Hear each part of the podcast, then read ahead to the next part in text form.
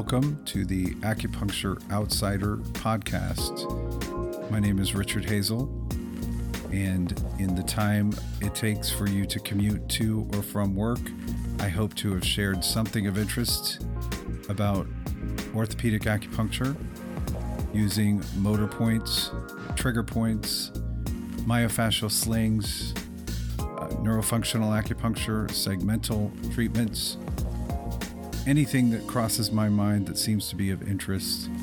I hope you'll enjoy it.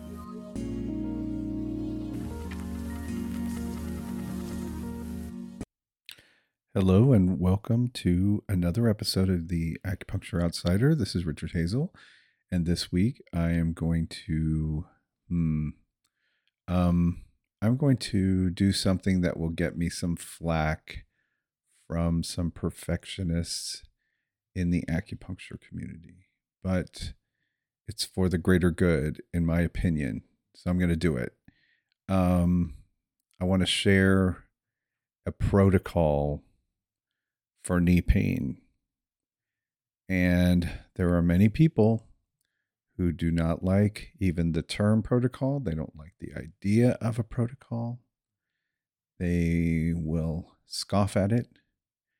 Um, its simplicity will get it written off. Um, but um, it reminds me of the the I think it's Voltaire who said, "Do not let perfection be the enemy of the good." So the good is the 80 or maybe even 90% of people who will respond very well for my knee pain protocol. And probably toward the end or somewhere as I'm going along, I will explain the outliers. I will explain the but clause that I think some people will want to either share or to ha- to hear me say because um, I think one of the reasons you won't hear uh, this sort of protocol from any or most acupuncture educators is because of our ego. If I tell you something that will help 80 or 90% of your patients, especially if you are new to either acupuncture in general as an acupuncturist or new to this style of acupuncture, which is more neuroanatomical, focused on muscles. Um, the function of joints, I should say, by correcting muscle imbalances. Um, if you are new to either, this protocol is for you because when you're new, you can feel overwhelmed by all of the possibilities and as good educators, people have filled your mind with lots of possibilities for knee pain. And you won't really know where to start sometimes. You'll just be like, oh my God, this person has multiple complications. So, where do I even begin? How do I know it's not coming from their back? How do I know, since they haven't had imaging, what if it's a soft tissue injury? What if it's an ACL strain, what and then how will I adjust my treatment with that in mind? What if it's an MCL or you know, what if it's meniscal? How will I treat well, can I even treat osteoarthritis? What's the protocol for treating osteoarthritis? Am I supposed to do high frequency stim or low frequency stim? Do I need to put needles under the patella? What are my options? Um, it's so easy to get um, really overwhelmed by the information that you may have learned from somebody. So I want to kind of give you a go to for at least the first visit for a knee pain patient, especially if you just don't know where to start or you're new. And I'll explain the underlying rationale for this protocol so that you un- one you understand that I actually know something and two um, to hopefully uh, stave off some percentage of the people who will want to send me a message and tell me, well, what about this and what about that? Um, the point of what I'm going to explain is for you to get very good results for the, in the first one, two, and maybe third three visits for knee pain for most people. Um, sometimes it's uh, first visit, knee pain is gone. So then I still have them follow up because you don't know how their week's going to go, and you want to make sure if it is going to come back, that they're on the books and they're ready to come in a week later for the follow up. And at that point, they're sold already. They already know you can get them out of pain. Their pain, if it did come back, is not as bad. Um, and they're totally all in and are going to let you treat. So here is the protocol that I'm recommending for anyone who is new, anyone who is new to this style of acupuncture, or people who have felt overwhelmed by the amount of information that they have received of muscle testing this and muscle testing that and what about length testing of this and what about the ankles and what about the hips and what so here's here's the protocol.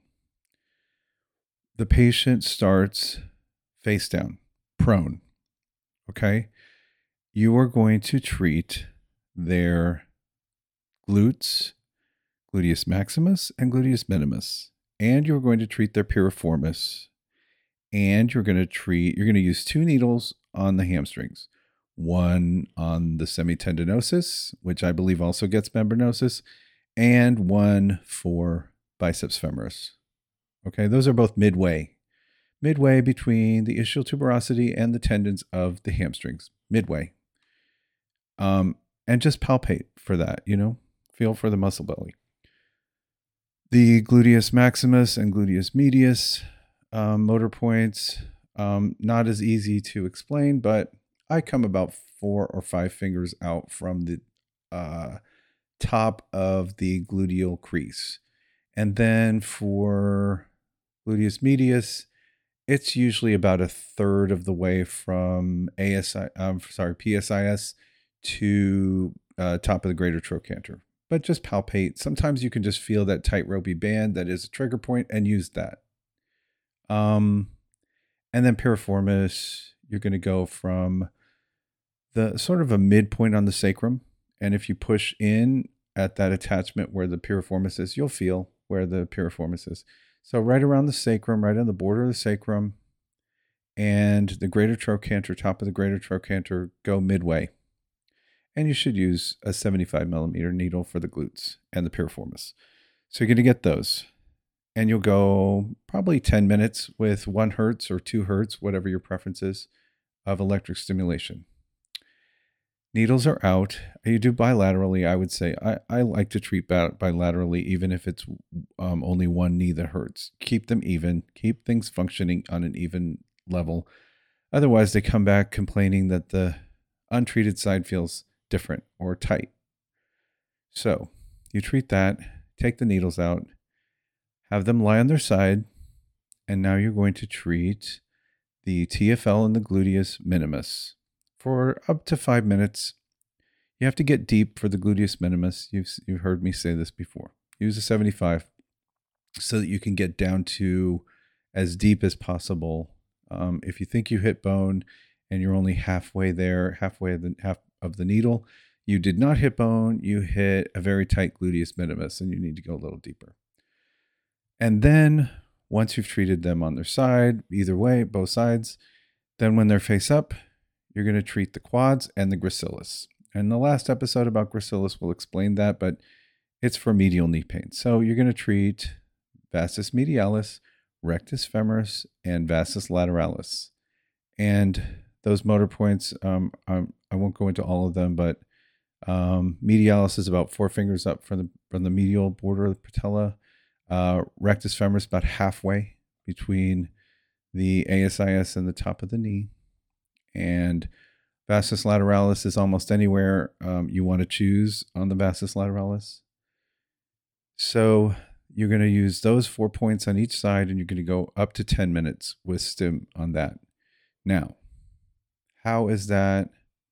And that's and that's it for at least the first visit um assuming, you know, there's not some something else that you already know is going on like an ankle problem, lumbar issues um because there always are other considerations, okay? But remember when I talked last week about medial knee pain in the pes anserine, right? Semitendinosus is getting treated when they're face down. Gracilis is getting treated when they're face up.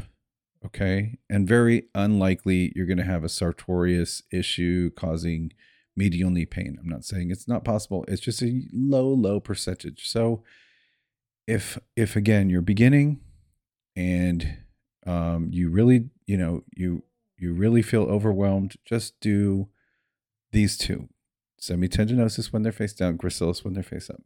Okay. Rectus femoris that's always going to be an issue for patellar tendonitis or patellar knee pain. Okay, right under the kneecap. And then the IT band. So you've got the gluteus medius, the gluteus minimus, the TFL, all your abductors, those through fascia have connections to the fascia lata and the IT band. The IT band is a thick part of the fascia lata. So gluteus medius, gluteus minimus, and TFL. And you treated the piriformis because the piriformis usually overworks for because of glute max um, inhibition. And piriformis will get tight.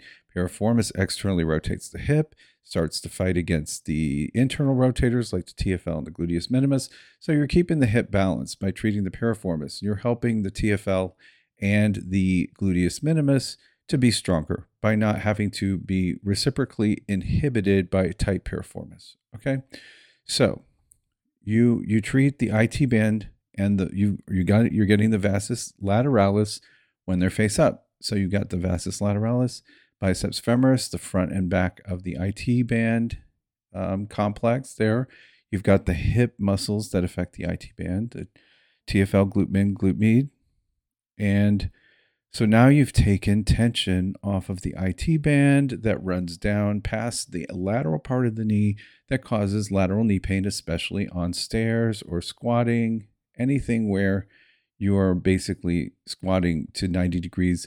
Then that lateral knee pain is coming from pulling on the patella from the hip, from the IT band. So you've covered lateral pain, you've covered the patellar pain, and you've covered the medial pain, the medial, the the pes anserine, and you, treated vastus medialis. So if it's that, now you've covered that for medial knee pain. You've covered most of the bases for knee pain. Now, there are always going to be outliers.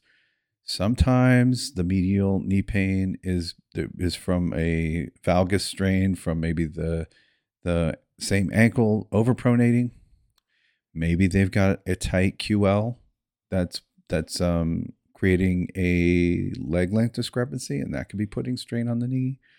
Um, maybe they do have some compression in L3, 4, 5. Three, I'm thinking going to affect more the hip flexors. Four and five going to be more like hamstrings and quads, maybe ankle, maybe calves. So, yes, there are plenty of ways to have somebody have knee pain. But 80, 90% of your patients are going to get relief from this protocol so that you then have time, you've built confidence with them. Now you have time to dig into those outlying little issues if necessary. Very often they are not necessary. A lot of times they feel better in one or two visits. Now they're telling all their friends about how great you are and they're coming in for their issues. And if their knee pain comes back, they know to come back to you. And you probably already talked to them about maintenance and, you know, once a week for a while until you're feeling like everything is good. And if you're going into physical therapy, then definitely come once a month uh, for, you know, tune up um, once a month. If you're going back to being um, physically active, you're exercising, you might want to even come uh, once a week for, for uh, three or four weeks then go to once every two weeks, then go to every uh, month. Assuming everything is feeling good, then you know you're going to play it by ear as a patient. Um, but the the point is, don't get too hung up on all the outliers. As educators, people want you to know the all the possibilities. Okay, they want you to understand tibial rotation or valgus strain or tight ad, tight adductors or uh, meniscus or or osteoarthritis or you know when when you get caught up in the medical diagnosis it can feel overwhelming. And then you're thinking well with this diagnosis do i need to put needles under the knee? And do i need to stim it at 120 hertz? And for how long? And as if um, that's the only way you're going to get good results. M- my opinion is if you restore joint function, they will have less pain or no pain. I don't stick needles under people's knees. Um, it's super rare that I've even felt that I needed to do it. I would only do it if I'm feeling baffled by um, by their knee pain. I have a patient who has such bad post surgical um, adhesion. It's I it's a condition, and I'm not going to be able to remember the name right off the top of my head, but it's almost like frozen shoulder, but of the knees after surgery. Her knees are permanently bent, partially bent. Okay. Um, she comes to me once a month for maintenance, and I'm not going to say she lives without pain, but she doesn't live with daily pain like she did when she came in to see me and I don't stick needles under her knees. I don't try to get into all that adhesion. Um, I don't know if I even could. I focused on this exact protocol, restoring mobility, restore the function of the joint to the best of your ability. And yes, she's had some outlying things. She's had popliteus um, getting painful. She's had issues with the gastrocnemius, which also flexes the knees. Um, and you know there there have been bad days for her. She does come in when I see her. Sometimes she tells me, "Okay, uh, you know."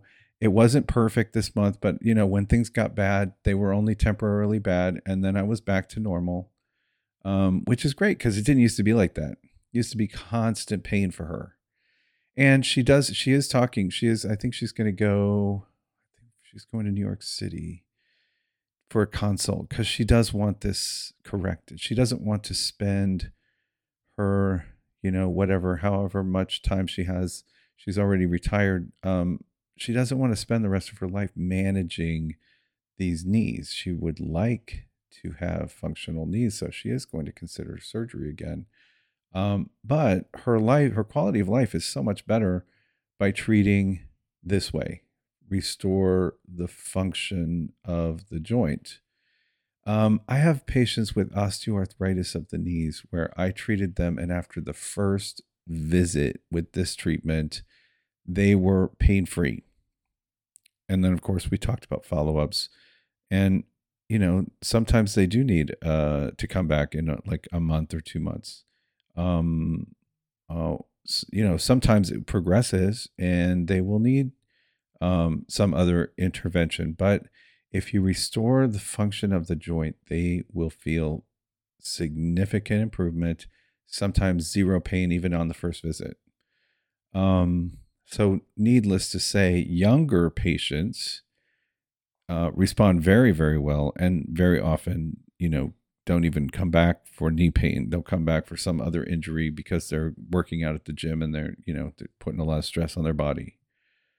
So I will say, you know, if you feel overwhelmed by the options and all the medical diagnoses, just treat the function of the knee, stabilization from the hip, and see where that gets you. I think you're going to be pleasantly surprised if you've felt overwhelmed before and if any of the muscles that I mentioned were not in your mind for treating knee pain. Perhaps they were the missing link for you getting a pain free result after one visit sometimes two. Um, I mean, I see this happen with people who have been in terrible knee pain, pain sitting, pain standing, pain walking, and feeling significant improvement after the first visit with that protocol. I'm thinking of another patient who had post surgical knee pain. And the MRIs showed everything was good. And she was through a couple rounds of PT over the course of a year and still in terrible pain.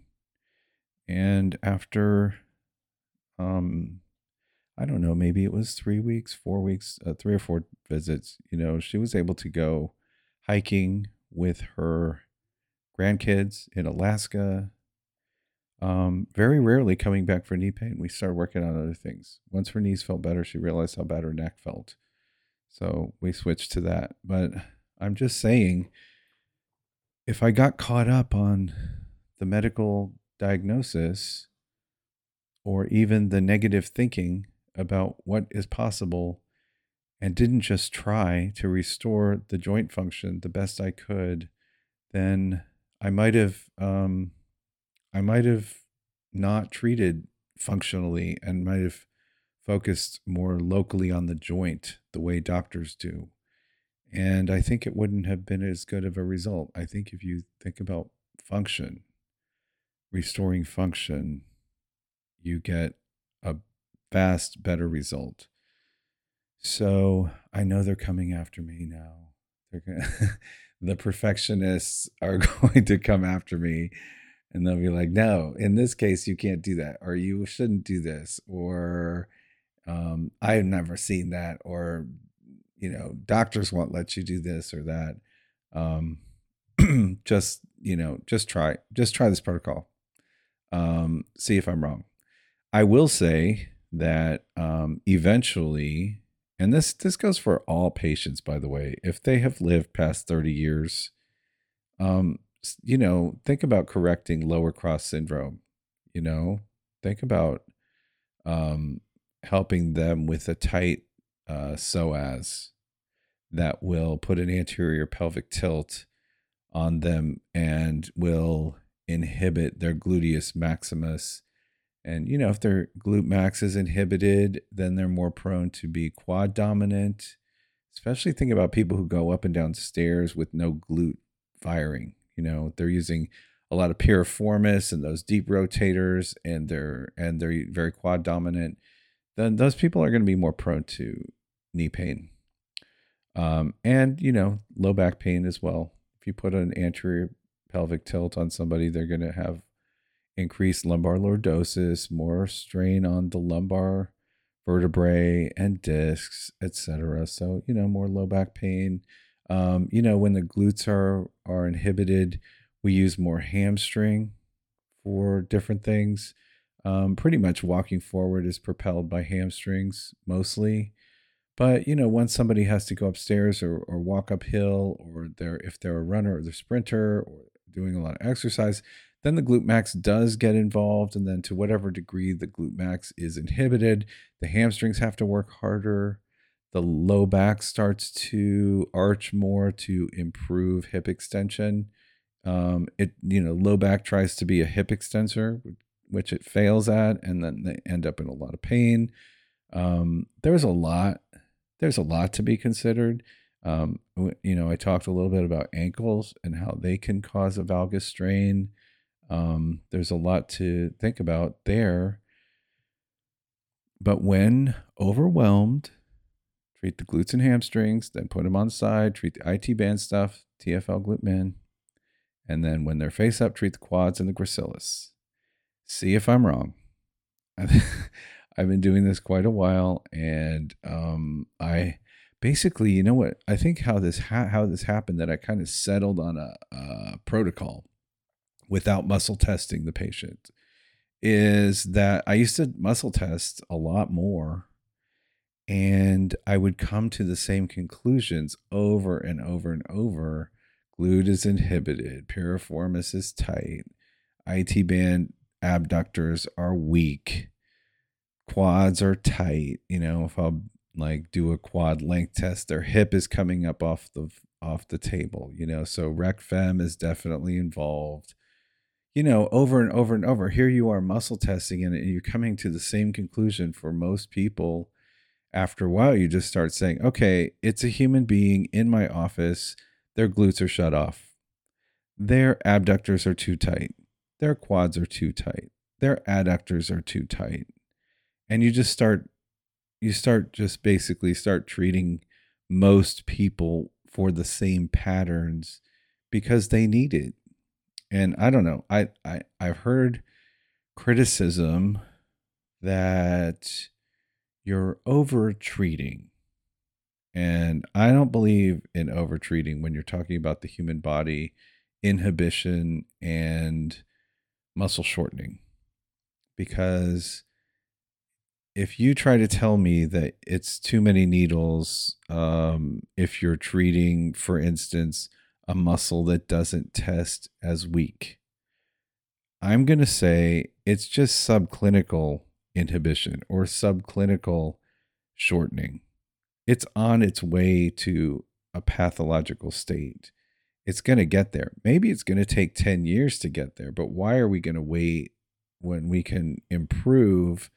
their flexibility, improve their muscle recruitment, um, improve their posture, and their just general sense of well being.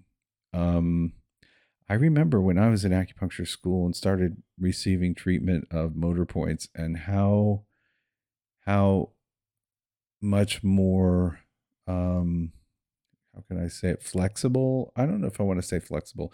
How much more loose I felt. I didn't feel as stiff. I didn't feel as reluctant to squat down and pick up after my dog or pick up my keys after dropping them. Little things like that. Quality of life. And so that's how I talk about it with my patients too. I'll say, okay, well, you know, first visit, I'm going to just focus on your pain. Eventually, let's start thinking about how we can improve your quality of life. Because even though you came in for your low back, I see how tight your traps are, how tight your neck is. You just live with that and you've accepted it as part of life. And you don't have to accept that. And we can improve on that and you can feel way better. And people dig it. They want to feel better. So they just don't know what's possible. So I try to present that to them as like a possibility. I know you don't have neck pain, but do you see how tight you are? And wouldn't you love it if that didn't feel tight all the time and you didn't feel stressed out because your upper traps are so locked up? Um, so you can call it over treating. I'm calling it quality of life. So I don't believe any of those muscles are being over treated. They're already they're already too short or they're already inhibited or they're on their way to being inhibited so I would say moving forward.